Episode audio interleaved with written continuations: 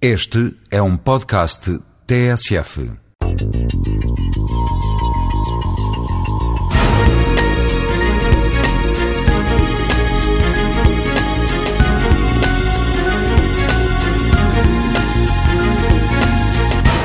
A evolução histórica do impacto da organização dos mercados eh, na cidade, eh, com eh, a nova forma de, de funcionar em termos eletrónicos, é evidente que há uma alteração significativa.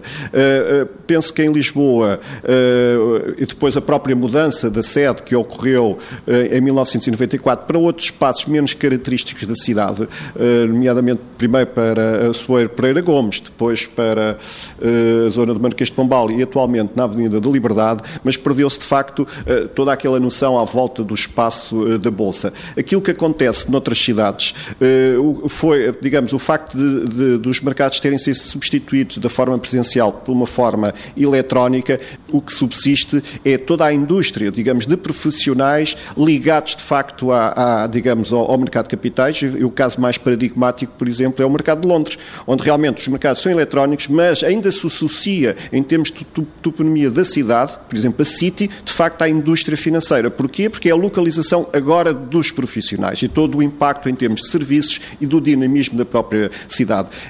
No caso de Lisboa, de facto, isso perdeu-se, esse, digamos, esse núcleo central onde a indústria financeira se localiza. Portanto, neste momento, enfim, o que poderá eventualmente ser mais próximo talvez seja uh, esta zona aqui agora da Avenida da Liberdade, onde na área de valores imobiliários está neste momento concentrado a Comissão de Mercado de Valores Imobiliários, uh, algumas instituições financeiras e a própria Bolsa. Mas, de facto, há aqui uma alteração significativa e penso que aquela cidade onde realmente ainda se produz este efeito multiplicador do, do mercado na cidade, penso que o caso de Londres é o mais importante.